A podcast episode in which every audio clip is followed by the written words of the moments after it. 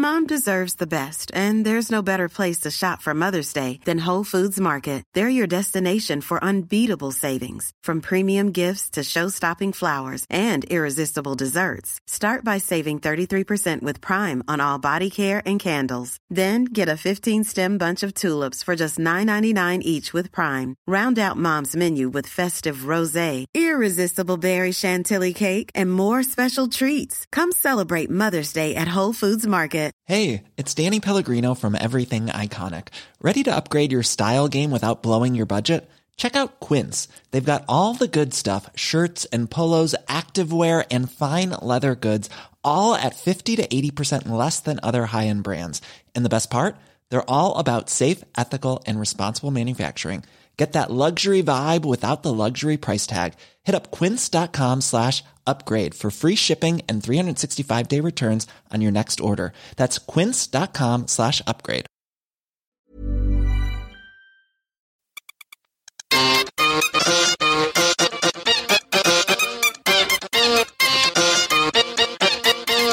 Hi, friends. This is Alex from Look Mum No Hands. You won't hear from me in this episode. I'm just your stoker, stoking up the rear of our captain, Jenny from the London Bike Kitchen. She was in California while on holidays over Christmas, and she had an opportunity to go to the Marin Museum of Bicycling and the Mountain Biking Hall of Fame. So please enjoy Jenny finding out more about the history of the bicycle, the story of the museum, and some of the people behind it. My name is Connie Thorpe Breeze, and we are at the Marin Museum of Bicycling and Mountain Bike Hall of Fame in Fairfax, which is in Marin County, California. What's the history behind the museum? How did you guys get here? And has it always been the Museum of Bicycling plus the Hall of Fame? Or tell me more about that. Okay, well, having a museum of bicycling is a dream that Joe Breeze, my husband, has had for probably 40 years or so. Uh, we both grew up in Mill Valley, town near here, and everyone of around our age at that time remembers Joe as the guy who was just trying in every way he could to turn people onto cycling because he felt at the time, especially in this country, cycling was like a secret. Very few people were riding hmm. bikes, and he knew how amazing they are for, well, he had become a bike racer, but for getting around town, for feeling healthy, getting the places you want to go, for the joy it brings when you pedal and you go flying along, all of that. He knew that bicycles had so much to offer for the environment and for communities and for individuals, for their own health and all that. They're anyway, the magic formula for curing the the of society's ills. Yes, I don't know. Uh, they're like the answer to the so many they things. answer everything. they do, they do. Yes, there's hardly anything they don't answer. And one of the things Joe felt when he was racing and he was working on bikes uh, early on, he hadn't yet become a frame builder, but he had been learning about bicycle history and especially that 19th century history when the bicycle was the vehicle and all the top engineers of the day were working on perfecting the bicycle and doing just beautiful workmanship on bicycles. The, the 19th century bikes, especially Golden Age bikes, mm. are just extraordinarily beautiful. And he felt that if he could collect some old bikes, early beautiful bikes, restore them, and just put them places where people could see them, you know, put them in shopping malls or whatever, that people would appreciate the bicycle more because they'd say, wow, isn't that extraordinary? And so that's it was actually a search for that ongoing search for old bikes that led Joe to the mountain bike ah, because he was looking it was it was when he was looking for for gorgeous old 19th century bikes that they came across old clunkers Yeah. old, old Schwinn type The- these fat tire bikes that's right us. yes yeah but anyway that idea of, of sharing cycling with the public to appreciate make them appreciate cycling more is is that very long held dream and the idea behind the museum really is that the more people know the history of cycling, the better its future. As was most most things. That's right. The better informed people are, the better off we are, right? In general. it is so, that's clear all around us every day. So you've got a yeah. really amazing collection of old bikes here. Can you tell me more about them? I'll give you a brief synopsis. J- Joe is amazing at showing these bikes because he is the curator. But basically, on this, the deck that Jenny and I are looking at here, we start with a bike from the 1860s when the bicycle was wrought iron and wood. To we covered a short period of about 30 years in which the bicycle then developed into what looks like a, a gorgeous modern fixie. and they were. but it's they an were 18. fixies. They were indeed. It's an 1894 Columbia, but it, it's just strikingly beautiful in a, in a modern way because the basic elements of the bicycle had uh, all been put together in that period of time. I'm curious about this bike here. That the tricycle Mm-hmm. was that was that aimed at women? Well, when in in this period that we're talking about, when the bicycle was being developed, uh, there were no givens, and people were working on two and three and four wheeled vehicles, and tricycles were being developed extensively in the in the period of the high wheeler, and a lot of men rode tricycles as well. In these earlier periods, there was a lot of tricycle racing and, and touring and so forth. Cool. But yes, the because women in the like say the 1870s 80s that's the main period of the of the high wheeler. Women were wearing clothing that since you can't ride a bike side saddle um, women's clothing kept them from being able to uh, sit astride a high wheel bike but they could ride a tricycle. Um, I've never had any doubt that about whether women actually did ride high wheelers they just had to borrow a guy's clothing. There, you very often see scenes like the, what we have in the pictures here. Here's a Yeah. group of men on high wheel bikes. They're on what looks like basically a off-road conditions, riding down a hill. And there's one woman in the group, and she's on a tricycle in her dress. Respectable. Mm-hmm. and Yeah. but you were talking about the kind of the history of the bike and the history of women's women's rights, women's suffrage. Yeah. Do you want to tell me more about what we see here and how it correlates with that?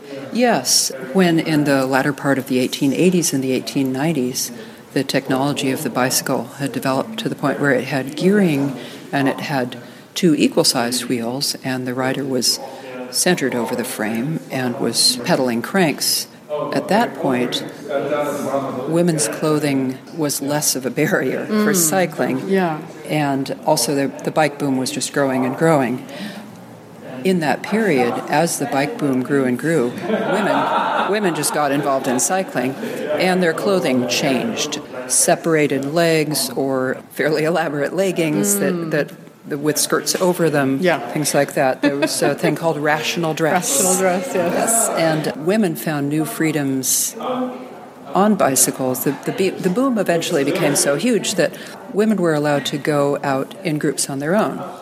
And they were allowed to go out even cycling with young men. I, th- I get the impression that it would be easier for a woman to be allowed to go out on a ride with a young man than it would be for her to go out to dinner with him. Uh-huh. Because it was just cycling was a huge thing. And the, and the Yeah. manufacturers saw that obviously women are a large part of the market and they marketed the bicycle to women and, and there are a lot there, the history behind that is really fascinating. How the manufacturers made cycling inviting and safe looking wholesome and all of that. They were very, it was less sophisticated than it is these days Yeah. uh, but but that's they, they were doing that. But they were- but also you know women loved cycling. That feeling that you get when you sit on a bike and you turn the pedals and the amount of energy that you put into it takes you farther down the road than Oh, yeah. you might expect to.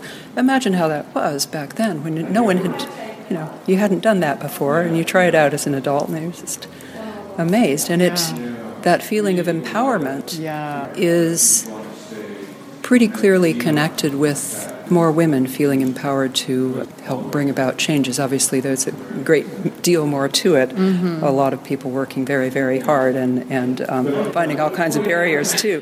but there's a clear connection. And on this deck, we include a number of contemporary quotes from people of the time about cycling. We can Cool. Yeah, let's have a look. In possession of her bicycle, the daughter of the 19th century feels that the declaration of her independence has been proclaimed, and in the fullness of time, all things will be added to complete her happiness and prosperity. And that's a quote from a women's magazine from April 1896. I'd love to get a copy of that magazine. Yes, yeah, you can find these things online. This is a quote from August 1896 by Joseph Bishop, Social and Economic Influence of the Bicycle, in the magazine Forum, which was a general interest magazine. New social laws have been enacted to meet the requirements of the new order. Parents who will not allow their daughters to accompany young men to the theater without chaperonage allow them to go bicycle riding alone with young men. This is considered perfectly proper. Hmm. So it's a tool for courtship. Susan B. Anthony, one of the most famous women working in women's rights in, uh, in the 1880s, 90s, I'm not sure her exact period, but anyway, this is an 1896 quote. And she's, a magazine interviewer asked her what she thought about cycling and the bicycle. And she said, I'll tell you what I think of the bicycle. I think it has done more to emancipate women than any one thing in the world. I don't disagree. Oh, these bikes are beautiful. Even like the little accessories. Yeah, the, the, lights. the lights. The, the, uh, we have a very good book uh, about the history of the lights. Really? There would have been very little um, street lighting in the in the period, except Yeah. in, in towns. yeah, yeah.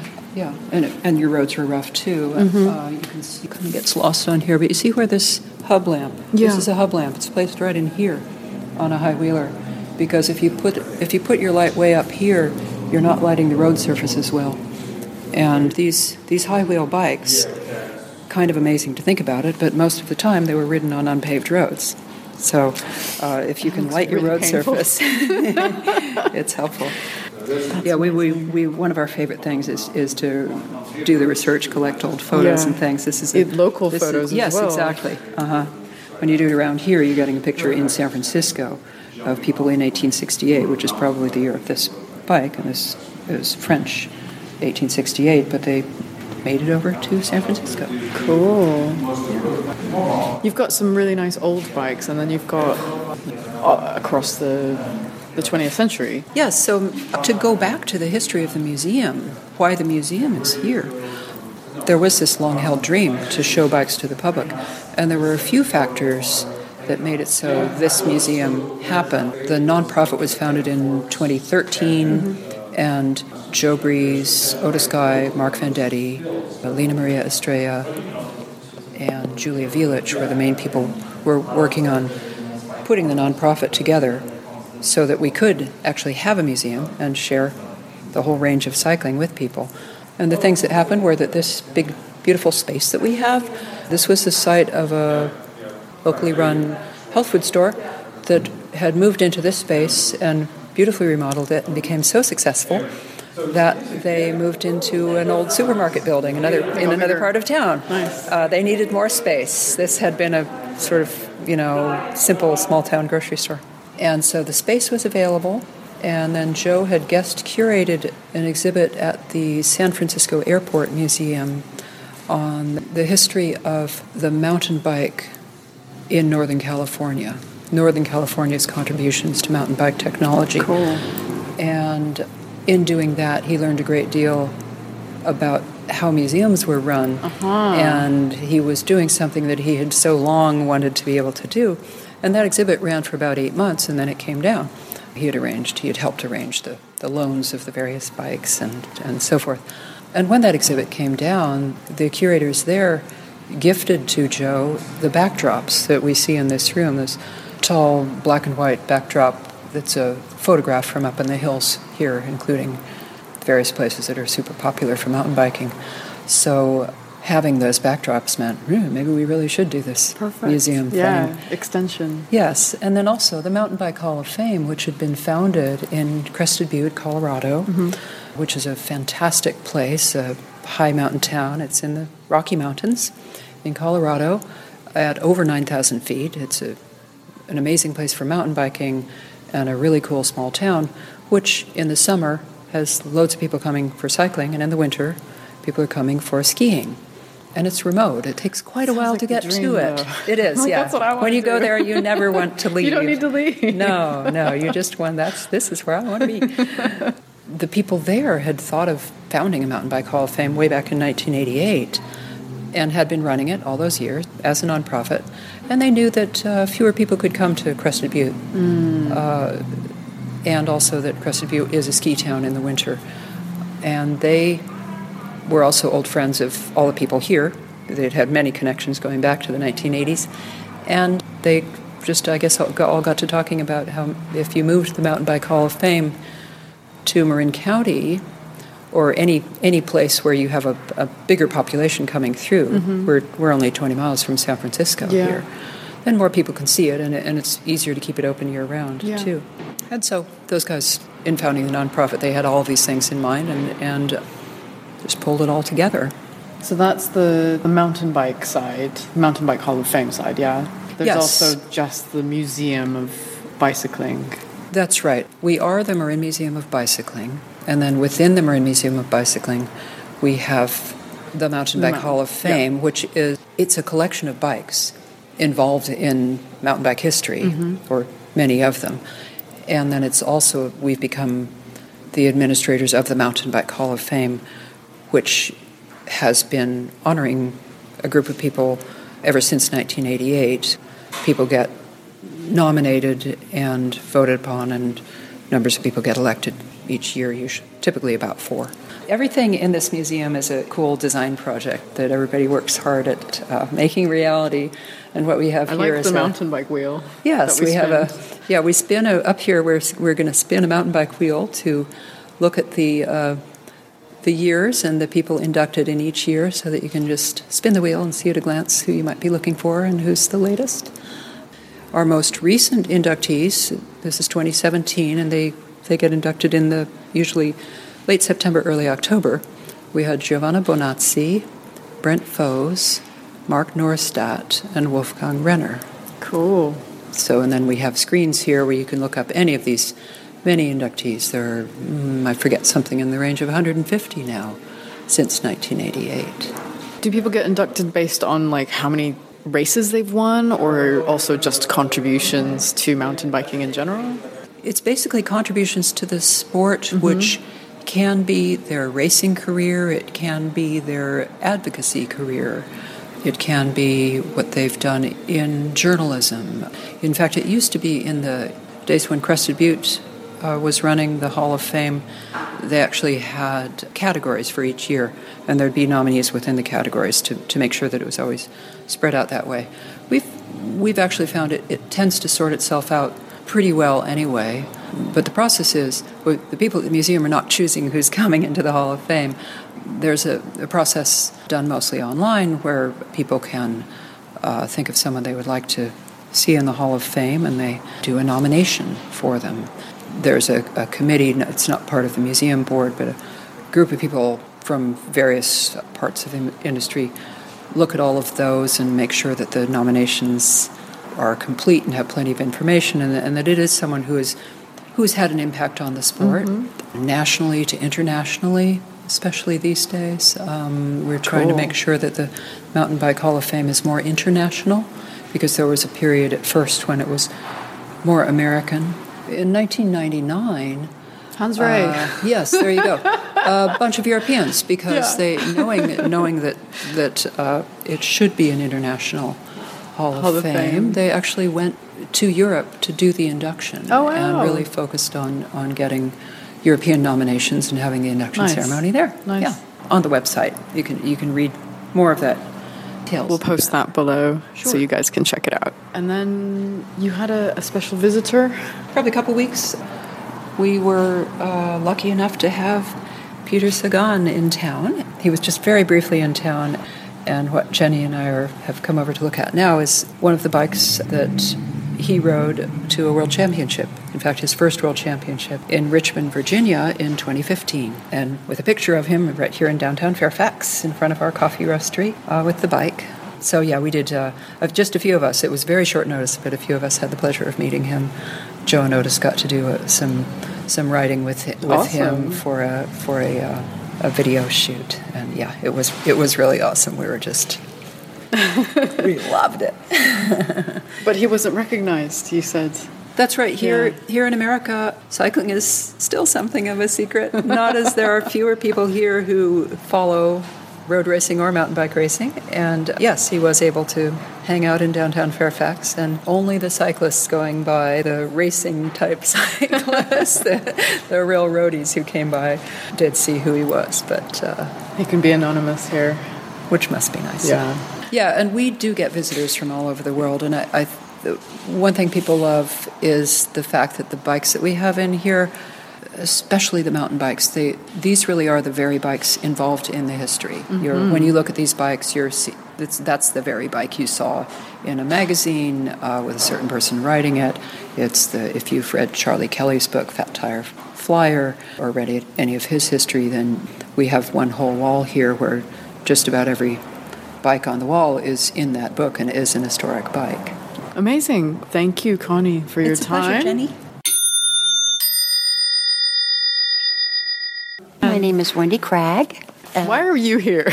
why am I here? I, I, I guess you'd like to learn a little bit about my history with the bike and how I got involved with it. Being um, there weren't a whole lot of women riding bikes at all back then.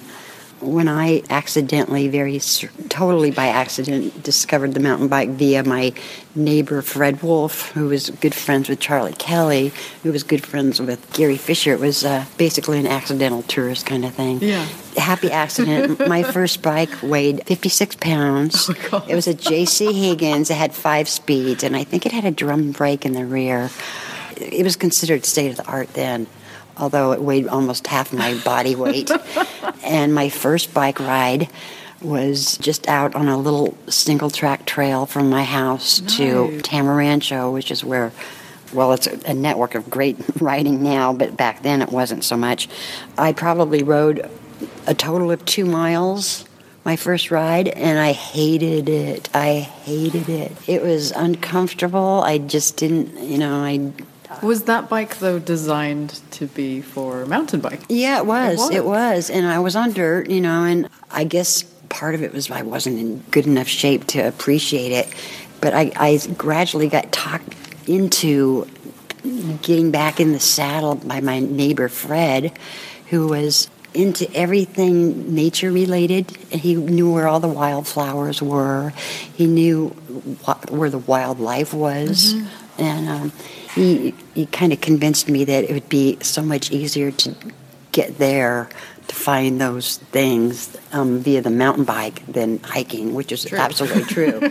so he he kind of was instrumental in in getting me into the mountain bike. And once I got into it, it didn't take that long. Once once I had established that I really did like it, and then I got so hooked. I got so hooked. It was like it was like everything that I wanted to be able to do because I was really into hiking back then, but having the advantage of being able to go twice the distance Yeah. it really opened up a lot of and and especially being a female you know it gave me a lot of independence and freedom and uh, once i became strong enough that uh, i felt secure and you know it was a process mm-hmm. not just to get stronger physically but stronger mentally that i could feel that i can do this by myself you know Totally. but there were a lot of great group rides too at the beginning How old were you? Like when were you going I out was- on the weekends? Did you have to go to school? No, no, I was about 28, so I was an adult. I was an adult. Fortunately, I didn't have a real job, a real job, because it would have interfered with my passion. I was starting a textile business back then, Oh, wow. so I had th- uh, sort of a conflict of interest. You know, am I going to ride my bike? Am I going to sit in my studio and create? And there were actually a couple of times when I thought, I wonder how I can rig up my bike to pull my sewing machine with maybe a little compressor or something. I literally had, was thinking out of the box. How can I take this out there and combine the two passions that I now make have? it like a you know? pedal powered sewing yeah, ex- machine. exactly, exactly.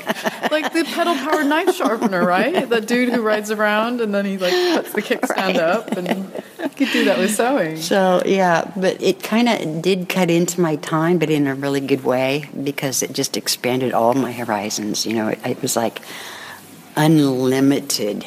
And back then, we had full access to all the trails, all the fire roads, everything. It was just not anymore. It's been closed off for ah. decades. But back in the day, we could spend literally all day riding on the mountain. Did they close them off because of you? I think you guys it getting was to, to no good? we the horse people, the equestrians and the hikers, the Sierra Club kind of came down hard, Ah. and they didn't like their experience being ruined by a, a mechanized encounter Hmm. with a mountain bike. So. Yeah, we had a lot of restrictions after that, but um, but in the beginning, uh, for the first four or five years, we had pretty much the whole everything. All of Marin County. You know, we'd go out and ride on the coast. We'd go uh, all of Mount Tam. We'd do Loma Alta. We'd do. Things. Were they just day trips, or did you bring camping equipment? No, it was all day trips. Day it was all trips. day trips. Yeah. You took a lot of photos, Mm-hmm. and a lot. There's a lot of photos. Your photos in Fat Tire Flyer. Yeah. yeah. And so, were you kind of one day? Were you like, I'm just going to bring my camera? Well, actually, I didn't have a camera. I was using my ex-husband's camera, and he was a guitar repairman for the Stars, so he'd go all over the world, and he wanted his own camera, right? Because I mean, the experience of being, you know, a world traveler, Yeah. you always have to have a camera. So we ended up getting our own separate cameras, and once I got my own camera. It was always in my backpack. It was always in my backpack. So, you know, the extra film, the extra uh, the extra lenses, the tripod, whatever. It was always there, ready to go, and I always had it. I don't Yeah. think I ever went on a bike ride without it. And um, I, I photographed not just the bike thing, but I was photographing wildflowers and mushrooms, and just actually photographed the trail as I went. Documenting everything. I was documenting everything. Now, of course, you could do it with a digital camera. You Mm-hmm. don't waste all the film, but boy, I mean, I had thousands of slides. Wow. Do you still have them? Yeah, I have a massive collection of slides that I go through about once every 10 years, you know. I amassed quite a collection. Cool. Maybe you should do your own book. you know, people have come to me and said, yeah, you know, coffee style book with, um, Yeah. you know, because there are a lot of, you know, I, I was able to capture not just the places, but the people, the events, and there were few and far between, and there weren't that many people doing it back Yeah. then. You know, we were really a select group. You know, when we say we were the clunkerers, you know, and the there were the clunkers in Fairfax, and then there was the ballooners in Mill Valley, and the uh-huh. bombers in Larkspur. So you had gangs. And we kind of had little tribes, and we and I wasn't aware of the others, you know, and I don't know if they were aware of oh, us. Oh, wow. And it wasn't until really repack mm-hmm. that we realized there were more of us, and then they started coming from Berkeley, and it was like, wow, there are. You know, this was a couple of years after Yeah. the advent of it. Yeah, yeah. So we'd already pretty much established ourselves, you know, as clunkerers. Yeah. The repack, just the idea of, you know, being able to challenge someone else and see how fast they can go compared to you, you know, on dirt. It was a real uh, testosterone thing for these Did, guys. did you compete? I did compete a couple of times. I think I still hold the women's record, Nice. which was 5.29, which is only a, minute 20 seconds slower than Gary. So, I mean, it's, but after a couple of, you know, I literally had trouble keeping my feet on the pedals. My legs would shake so hard, I was oh, scared to death. It was terrifying. It most? Was it mostly downhill stuff? Oh, it's all downhill. It was all well, downhill. repack is Repack completely downhill, downhill. okay. Yeah, you just go for it, Yeah. you know, and just two almost two miles, completely, you know. there are some sections that are pretty treacherous, you know. I can imagine. Yeah, and of co- course, some people had some pretty scary accidents, and I didn't want to. I didn't want to compromise myself after after up to a point. You Mm. know? So then I started just hopping off my bike and taking photos at Camera Corner. You know, just that was where all the action was. so, Cool. yeah. Awesome. um, what was it like being? Were you really the only female, or were there in these other groups? Were there like kind of one or two? Not that I knew of. We had a couple of other f- women that would. Fred's wife kind of joined us for a couple of rides, but she really, really didn't like it. We, hmm. I mean, it wasn't f- really fair that we tried to initiate her, you know, by taking her up You know, The- the that's highest just not fair on the hottest day of the summer, you know. so we weren't really thinking ahead for that one. Like it's gonna be fun. Come on. There were a couple. We had a friend named Vince, and his his wife um, Carolyn. She rode with us occasionally, and then it wasn't really until Charlie had a girlfriend named Denise Caramagno, and uh, she was pretty much. She had balls. She, I mean, she, She was it. yeah, she was. She got into it, and she got into it. Well, because Charlie kind of, you know, encouraged her as well, Yeah. which is a great thing because we needed some more women out there. Yeah. You just And, uh, yeah, but for the longest time, it was just pretty much me. You know, I grew up in a big family. I had four brothers and three sisters, so Mm-hmm. I gravitated towards the things the boys were always doing. You know, and I was, you know, I grew up as a tomboy, so it didn't matter to me that there were other women or not. I was going to do it one way or the other. And, Yeah. You know, when I first discovered it, I would just spend all day out there by myself exploring, you know, with my camera, and I had my maps, and it was like being an explorer. It was exactly what I wanted to Yeah, do. yeah. Well, I grew up wanting to be a merchant marine.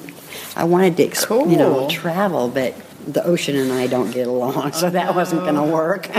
Well, you got the mountains so it worked out perfectly, you know, because I had this vehicle, you know, essentially that was going to propel me into places that I really, really wanted to go. I'd wake up in the morning, look at the weather, and say, "Where am I going today? You know, What am I going to do today? How long do I have? You know, five, six hours. You know, That's sometimes I just be out there it? all day. One time, I actually went on three different rides in the same day. in the same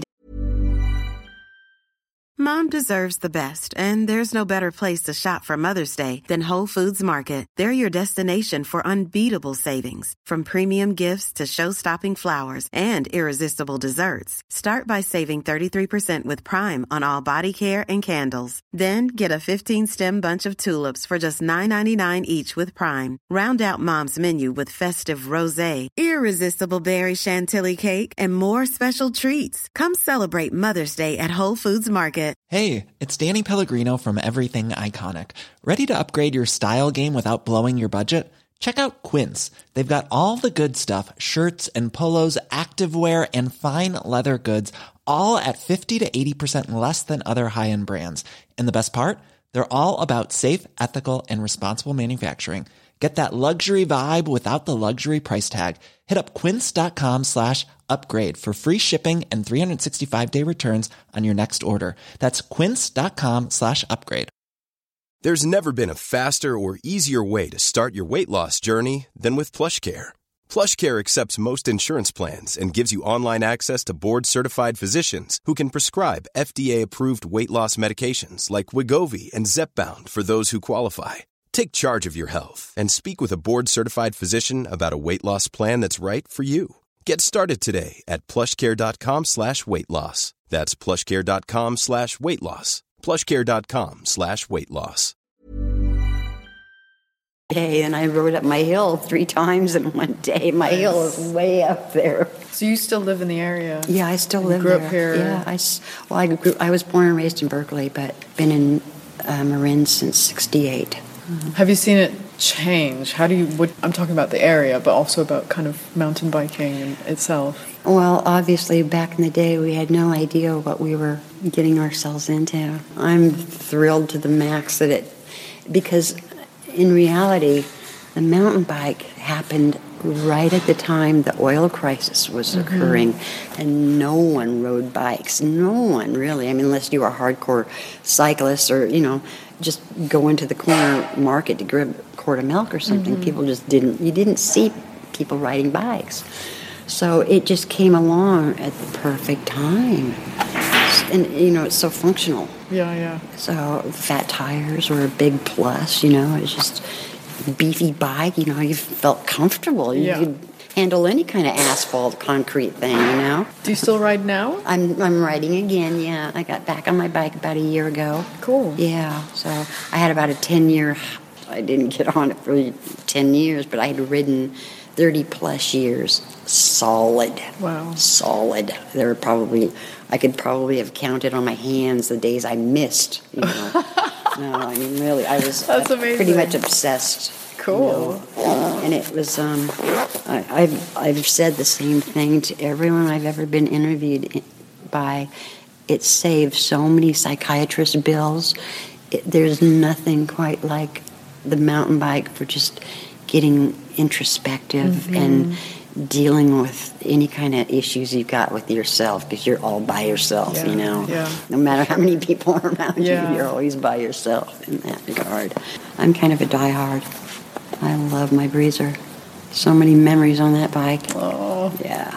I probably have had about five mountain bikes in my life. This was definitely my favorite.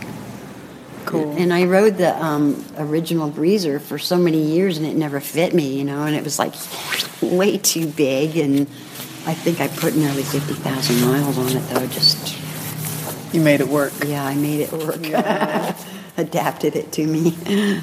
You know, my roots are on the dirt, so I think that's probably where I'll be staying for a while. Nice. Sure, this is Jacquie Phelan, and I'm talking at the Marin Museum of the Bicycle with Jen and my husband, Charlie. And you wanted an encapsulation of my getting started. And Yeah. I was Your life using- in a nutshell. It's easy to do. I had a teacher in high school that pointed out we'd spend a third of our lifetime energy earning to pay for a car, another third paying for a house, and I thought, what am I, when am I going to play Scrabble and go backpacking? Maybe I better not buy a car. Maybe I shouldn't try buying a house. Maybe I'll just ride a bike, rent, and exchange nanny services. And so I just started out by not buying a car and just was like way ahead of the pack financially Yeah. Mm-hmm. somebody caught me at a stop sign in San Francisco and said, "Hey, you should try racing. I'll, I'll even drive you to your first race." So he drove me to my first race, which I did super well in. It was a collegiate race. Were you riding really fast? Well, And he couldn't they- catch up to me Yeah. until a stoplight or six stoplights Yeah. or whatever. And so he just like, "Hey, you know, you could you could be That's racing." amazing. And I had at the time I was riding on a girls' Raleigh, you know, with the basket, and Yeah, I had yeah, a toy yeah. duck, a plush little mallard on my big fat bell biker helmet, because people laughing at you can't say that they didn't see you. Exactly. And it's a it's a sight gag anyhow, because you're cruising along through traffic and it might And look like there's a little duck moving smoothly through this Market Street. So Daryl got me racing. I met other people at the race. We became friends. I began doing collegiate racing and doing extremely well. And then tried the real thing, which is United States Cycling Federation. I think it's called USA Cycling now, but was really strong, but reviled because I was such a sketchy bike handler. It takes a while to learn how to ride at 20 miles an hour or 25 around a corner, handlebar to handlebar with other people. And uh, since I was undroppable, that meant I could be in the middle of the mix any old time. And would you please take up a new sport? and at the time, uh, we were putting together a team for me to race in the um, the Red Zinger Classic, and I was shamed into not doing it, even though the whole team was going to be built around me and my climbing abilities. I stayed home and wrote a couple of letters, one to the Swedish national champion, Tulika Yara, and the other to a Dutch woman, American Carrie Peterson, who's an American but moved to Holland and was a racer. Did you run into any problems in your first year of racing? And they both wrote back and said, yeah. They were, Wow. You know, I just needed to know that it wasn't me. You're not alone. No, I just, uh, and I wanted to be popular. Charlie, this is all too bloody familiar, right? Well, he, um, I'd heard of a faster tribe of fellows north of the Golden Gate Bridge, and so after a couple of flubs, I met Charlie, and uh, we have been together ever since, which is 1982. Awesome. I was racing your bike, getting it out there. So, Charlie, you were the builder. Yeah. Okay. Yeah, I built uh, 188 in my career. They're very sophisticated, heat-treated aluminum mountain bikes. Not just that, but they really were cutting edge in terms of figuring out the geometry and the frame design and stuff like that. So they're very advanced for their time. And if people could afford them, they could win on them. Cool. And they often did. I saw there was one in the corner. Is that the one? The red tired one is Otto, and that's my bike, and then the one up above is CC Proto, which is was his first. You know, it's shiny and has drop bars. Yeah, it's pretty yeah, that one. to see. So that's Charlie. See how long the seat tube is, mm-hmm. and how it's curved a little bit. Yeah. long legs, long arms. Mine is a whole lot shorter in the, the head tube. and the seat doesn't stick way up like that. But anyway, I had a, a very light bike. I had 10 pounds less than everybody else at the time. Because it was aluminium. And For the had British uh, two listeners. chain rings, not three. Everybody Uh-huh. three. I had toe clips. No one else used toe clips. They had flat pedals. So I was connected to the You're bike. combining kind of racing components with Right. with mountain biking. Well, yeah. Uh, a lot of people would say you couldn't get me to like tie myself onto my bike that way. And I go, Mm. that's fine. You know, see you at the races. Yeah. You can drive, you can drive the bike much more efficiently. Yeah. So, And if so you don't crash a lot, it's not like you're going to twist your ankle or anything. No, no, you can adjust. So eventually, you know, Shimano came up with the ski binding style situation, but Mm-hmm. I like Charlie's toe clips better because you can wear ordinary shoes Mm. and tighten them and be in, not ruin your ride because you forgot your shoes, and you don't have to buy new shoes every, you know, Yeah. every change of uh, technology. Anyway, uh, we had mass start races in those days, which were a little, you know, between 100 and 5 or 600 stamp people stampedes with, uh, you know, mixed gender. People starting men. at the same time. Yes, that's called mass start. And That is a they're mass A lot more fun. Oh yeah. yeah, you don't have to calculate who you beat. You Yeah. just Get look out at the there. finish board and you beat that many people. Yeah. You don't have to like go, okay, well they left it. My wish was, you know, it was obvious people thought it was a men's game, and I knew it wasn't a men's game at all. I just, and I was a st- outlier for sure, but it wasn't. I don't know how to best put it, but I have read enough about women at the very front to know that I was going to be facing the usual uh, disparagement and condescension. And then when it becomes ordinary, it's always been like that. That's always what happens. Is first you're you know kind of out of your mind, and then it becomes more uh, mainstreamed, and then Yeah. it was like it was always like this. Yeah. And I save all the articles in those magazines to prove that it, I started What off a whack through. job, and now it's nobody under you know like the editor would just go, oh shoot, bickering about. You know, the women get Why are blah blah blah. making a big deal? Well, I was taking notes, and things weren't so great for women in the beginning. And they still aren't. Worldwide, women, you know, get short shrift, and uh, after that, children and animals. But anyway, we're talking about women on bikes, and I, I thought that I could create a funny, safe environment with lots of tea and sweets and you know, gab, uh, which constitutes Social. conviviality. Sure enough, you know, little five-year generations of women got better on bikes, stayed friends with each other. Then a new group of people would show up, and they made all be friends with each other. And of course, the ones before were snobby about the ones after. I don't have that gene of disparaging latecomers, so I always have looked after the super new ones. But most humans they can't help it. We're hardwired to like the familiar. True. So there's where I, uh, I, you know, I came up with patches and slogans and This is Wombat. secret handshakes. Yeah, There's a secret handshake. yeah. I love it. It's the Marx remember- Brothers. It's under the leg. yeah, you know the old Marx Brothers shake, and it was just so stupid. And I thought I'm going to use that for something. I haven't gotten around to a decoder ring, but At Bike Kitchen in London, we have something called our Women and Gender Variant Night, which is our WAG night. Mm-hmm. And in the UK, WAG is a disparaging term for wives and girlfriends. And we decided to subvert it. And Yes. it means basically anyone on the gender spectrum, except for cis males, can come in. And we do twice a month lessons, classes on maintenance Uh-huh. because women are generally not welcome or f- made to feel welcome in workshop spaces. Sure. And so we're like, come in, come in through the back door, come in and get your hands dirty and, and make mistakes, and it's okay because there's other women here who are going to look after you. Right. A whole lot of um, dark art to the bicycle repair. I took a repair class because the, uh, the teacher was teaching it because he wanted to lift the veil off the mystery of That's bicycling. exactly what I say.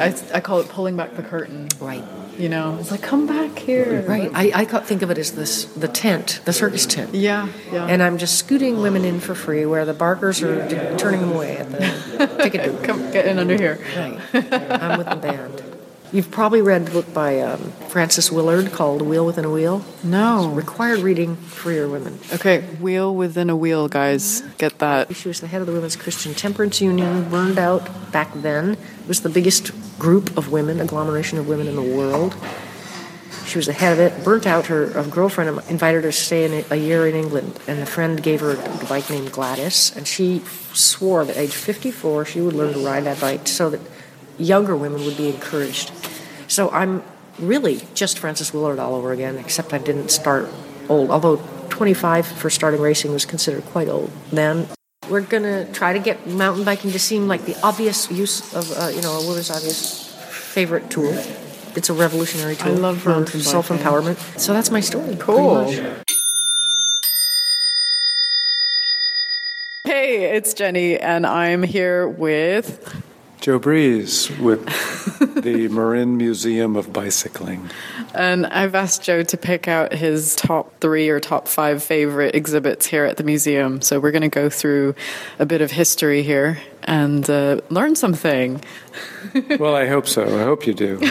Maybe I will in the process. But what I have chosen are the very earliest days of the pedal bicycle, and uh, this is in, the late 19th century. And uh, we have um, seven bikes, which really show the stepping stones in the evolution uh, from a bike just with pedals on the front wheel, pedaling directly, to a bike that kind of looks like the basic profile of the the bicycle we all love today.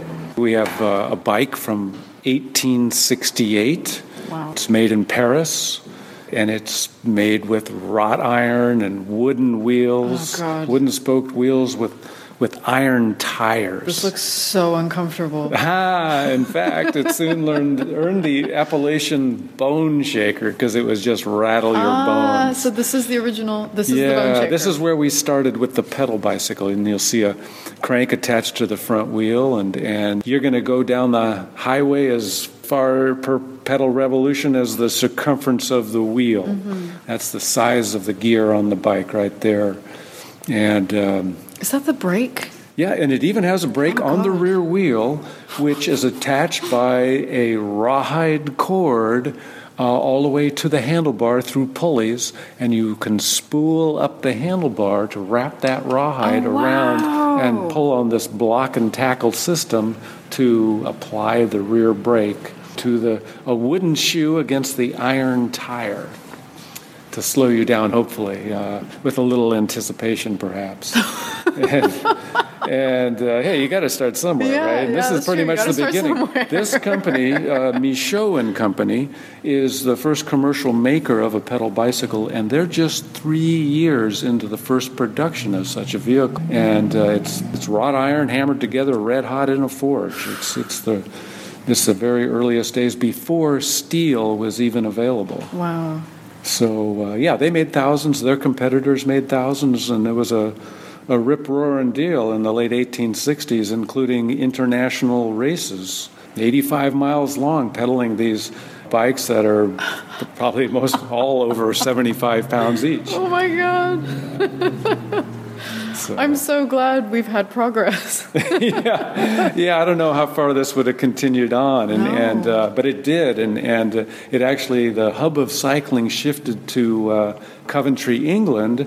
After the Franco-Prussian War of 1870, and, and there they took it up in, uh, in Coventry. Uh, now, this next bike here, it's a penny farthing, a high wheel bike. It's beautiful. And, and it is a prime example of a high wheel bike. Mm. And it's because it's a Rudge. And Daniel Rudge is the very guy who figured out the basic ingredients for a ball bearing. Uh-huh. Okay, and, and on his bicycle, his patent of 1878, you'll see on the main bearings there, is the bearing that is considered the great granddaddy of all ball bearings in the world. Amazing. Yeah, not just in the bike industry, everywhere. Wow. And this is what our world turns on largely today, Oh my today. and it started right here with the, bi- with the bicycle because the bicycle was the perfect scale of vehicle to develop the ball bearing. And there, there was this amazing craze because the bicycle was coming up in the world. And and a locomotive, by the way, doesn't have ball bearings. Uh, that uh, the force from a locomotive would crush ball bearings. so, like I say, this is the perfect scale of vehicle. Cool. And is this an example of Yeah, there's a, there, it What's gives you an there right idea of what a ball bearing is. It's simply a series of wheels inside a wheel to roll effortlessly. Beautiful. Where before that, you just had what was a, a plain journal, if you can imagine a, a simple bolt going through the, the crank spindle, and then around that would just be a, a bushing, just a Mm. Solid yeah. chunk of bronze, really. Maybe have some oil running between it, but it doesn't roll anything like a Mm-hmm. ball bearing. And this is sealed. This yeah, this is, loose? a modern ball bearing. This That's- is maybe that's from modern. 1950 or so. But Where's this one from? oh, it's about the similar vintage, but it's just showing you the basic Oh, okay. ideas of a ball. Even the the when they were first making those ball bearings spherical. They were cutting them on lathes, and it was quite a lengthy process. But some clever man in Schweinfurt, Germany, Heinrich Fischer, figured out how to make these balls by the millions per day by with this clever rilling plates, and that changed the whole deal. Everybody was putting ball bearings everywhere after that. It really brought the, the price down quite a bit. When you look at one of these penny farthing bikes, I'm sure there there there are plenty where you, you are. Uh, Oh, everywhere, everywhere. oh, everywhere. Everybody's on a high wheel bike, aren't they? Yeah. If you do happen to come across one, maybe at the, the Coventry Museum, uh, they have a smattering of them. But you'll notice that the wheel, the driving wheel, the main wheel on the bike, the, the, the wheel that made them called the wheel, doesn't look a whole lot different from our wheels and our bicycles today. They have tangential spokes, they have J pull spokes, Three they have spoke nipples so you can true the wheel easily. Those were ideas that just came in a few years before 1886 when this bicycle, when this rudge was made. Cotter Uh, yet, yet there's, there's one ba- real difference between a high wheel bike and the bikes we ride today. Even if the wheel does look the same, when you look at a penny farthing, it doesn't look anything like what we're on. And, but they sit on the bike in the same relationship as we do today. That is, set back from the cranks, not direct. We don't sit directly on top of the cranks. We're set back at an angle to the cranks. But in their case, their feet are on the very fulcrum point of the front wheel. And you, uh, if you're sprinting and leaning forward and want to go really fast, you're, you're on the rivet. Well, you run the risk of teetering over that fulcrum point and landing on your head. I think it's where the term header comes from, uh-huh. from one of these high wheel penny farthings. Yeah, so what came after this, of course, is the safety cycle. because the high wheel bikes were Was not anything safe. but safe. And so you, the eight, early 1880s was the high point of tricycles. There were many configurations made, and um, those clever people in Coventry, like James Starley, were figuring out how to make them better and better. And James Starley actually had women in mind when he came up with the safety, because in the Victorian era, and the clothing that women were supposed to wear back then, they were very cumbersome, tight fitting, tight corseted, tight waisted, impossible clothes that uh, where women could not ride a high wheel bike. They could not straddle a high wheel bike. So Starley came up with this clever design where the driving wheel is on one side to the left and the steering wheels or the turning wheels uh, are on the right, operated by a central lever Cool. uh, to turn both wheels simultaneously. And women learned just as much freedom as men riding cycles, and uh, soon came up with what was called rational dress.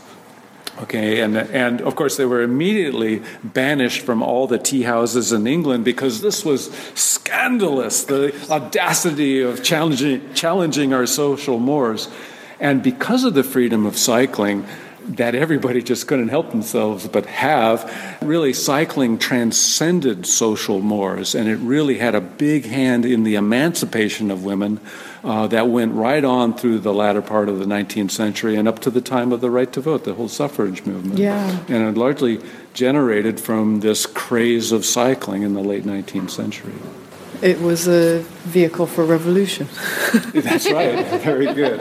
Very good. Now, the next bike that came along, and as clever as Starley was with his two track tricycle, mm. one track is going to be better. It's going to be less expensive, it's going to be lighter, Yeah. it's going to be easier to wend your way, especially down a rough road. Only one track to keep your mind on. And it's the roller chain, or specifically the Bush roller chain, that made the safety bicycle possible. Can I touch it? Yes, you can. It's huge. Yeah, yeah. Compared well, hey, with what we like, have Like they say, you got to start somewhere. And uh, that is, in fact, a Renold chain that you see right there. Is that original? And it was Hans Renold who came up with this idea, a Swiss immigrant to Manchester, England, who, um, with Starley, with James Starley, figured out this bush and roller system. It's Yeah. not just a simple chain. It's Yeah. the bush roller chain today is still the, the most efficient method of transmitting power known. How do you feel about belt drive? It's not quite as efficient, but it is cleaner. And I ride bikes with uh, belt drive. In fact, I rode one down here today. Uh-huh. Yeah, but yeah, this in fact is a Renold chain that you see right there. Uh, and now you're able to pedal from a remote place, Mm-hmm. no longer attached, say, to the front wheel to drive the bike uh, and sitting above it like we do. They've moved you and those pedals back on the bicycle to where a seat on a bicycle is today, and no longer are you perched high up over that fulcrum point, you're well behind it, and you're less likely to go over the handlebars, right? And with this transmission, in the same position where we pedal on a bicycle today, you're able to now gear it up through a big wheel, big chain wheel in front, and a small mm-hmm. one in the back to make it so that driving wheel does not have to be nearly as big as it was. It can be maybe half the size to go the same distance down the highway for every pedal revolution. So this is fixed as well. Yeah, in fact, all these bikes on this 19th century deck are fixed. We've got a front brake here. That's right, push rod front brake on the front wheel, on the front tire. It's a, they're still solid rubber tires. Wow. Perhaps the only downside to the new safety design was now the spokes were only half the length of what they used to be on the penny farthing. And that was suspension. In a wire tension wheel, the hubs Ah. hang from the top of the wheel, and those long, slender steel spokes are suspension. So and now you only had half as much comfort, right? and, and they're all grabbing their rears, going, oh, my no. gosh, because they're still on these hard rubber tires. And so the frame designers are curving the tubing in the frame and the fork blades, and of course the saddle the rails yeah.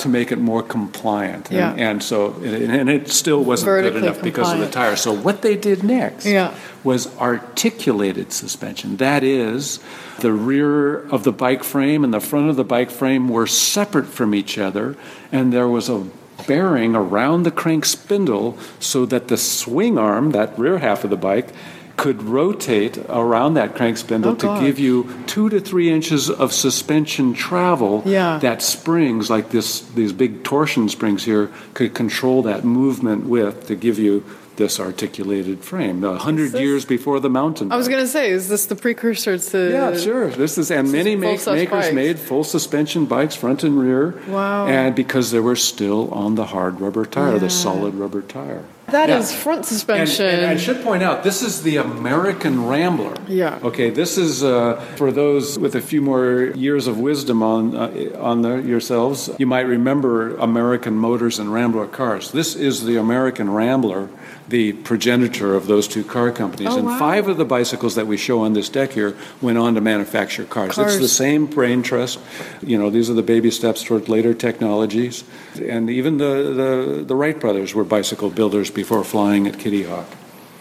Uh, around the corner here, we've got an example of front suspension. front suspension. And uh, this is right Wow. when John Boyd Dunlop is figuring out the air-filled pressurized pneumatic tire like we have today. It's kind of like we have today.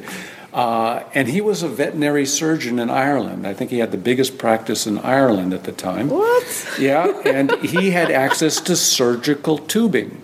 Okay, rubber tubing. And one day his son complains of a rough ride on his tricycle, and dad comes to the rescue.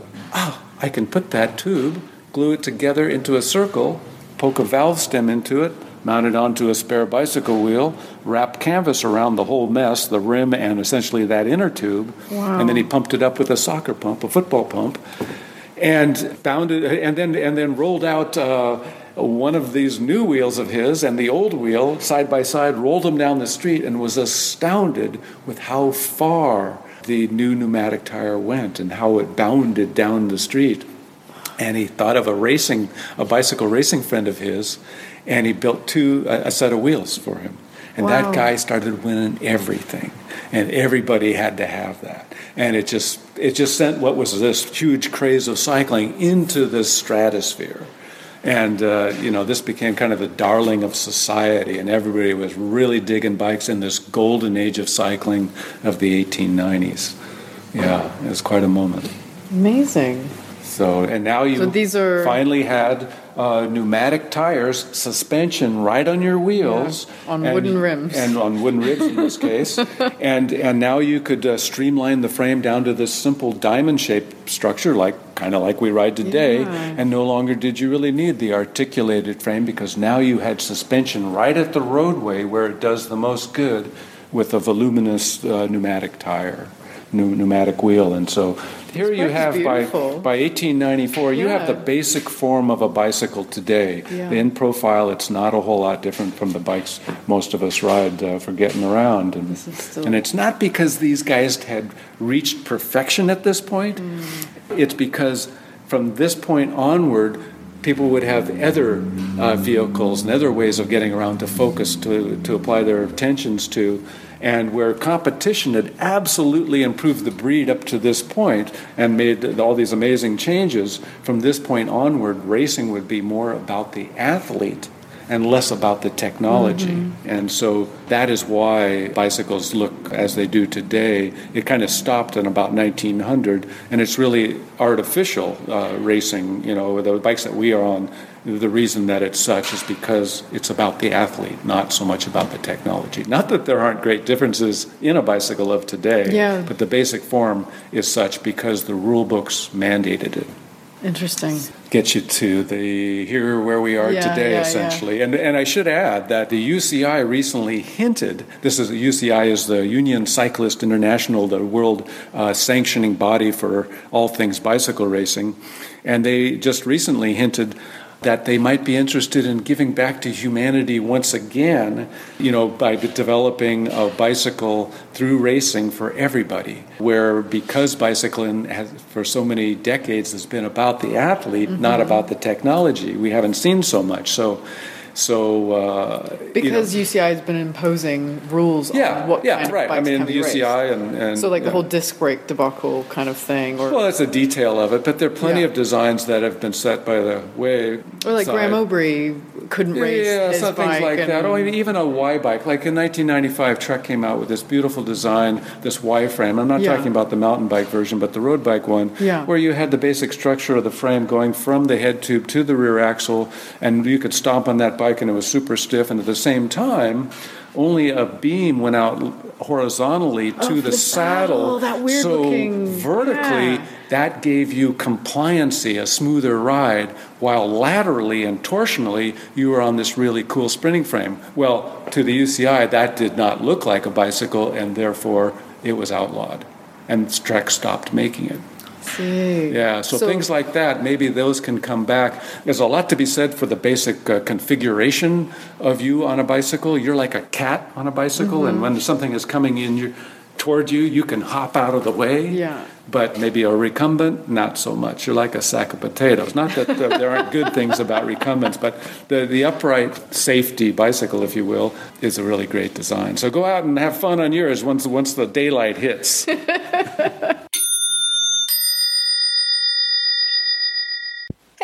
it's Alex. I'm here to finish up the podcast.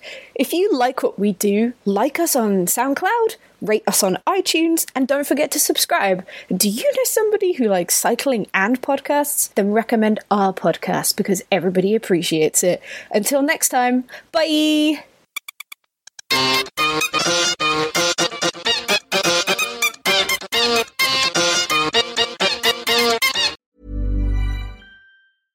Mom deserves the best, and there's no better place to shop for Mother's Day than Whole Foods Market. They're your destination for unbeatable savings, from premium gifts to show-stopping flowers and irresistible desserts. Start by saving 33% with Prime on all body care and candles. Then get a 15-stem bunch of tulips for just $9.99 each with Prime. Round out Mom's menu with festive rosé, irresistible berry chantilly cake, and more special treats. Come celebrate Mother's Day at Whole Foods Market. Even on a budget, quality is non-negotiable. That's why Quince is the place to score high-end essentials at 50 to 80% less than similar brands. Get your hands on buttery soft cashmere sweaters from just 60 bucks, Italian leather jackets, and so much more. And the best part about Quince, they exclusively partner with factories committed to safe, ethical, and responsible manufacturing. Elevate your style without the elevated price tag with Quince. Go to quince.com slash upgrade for free shipping and 365-day returns.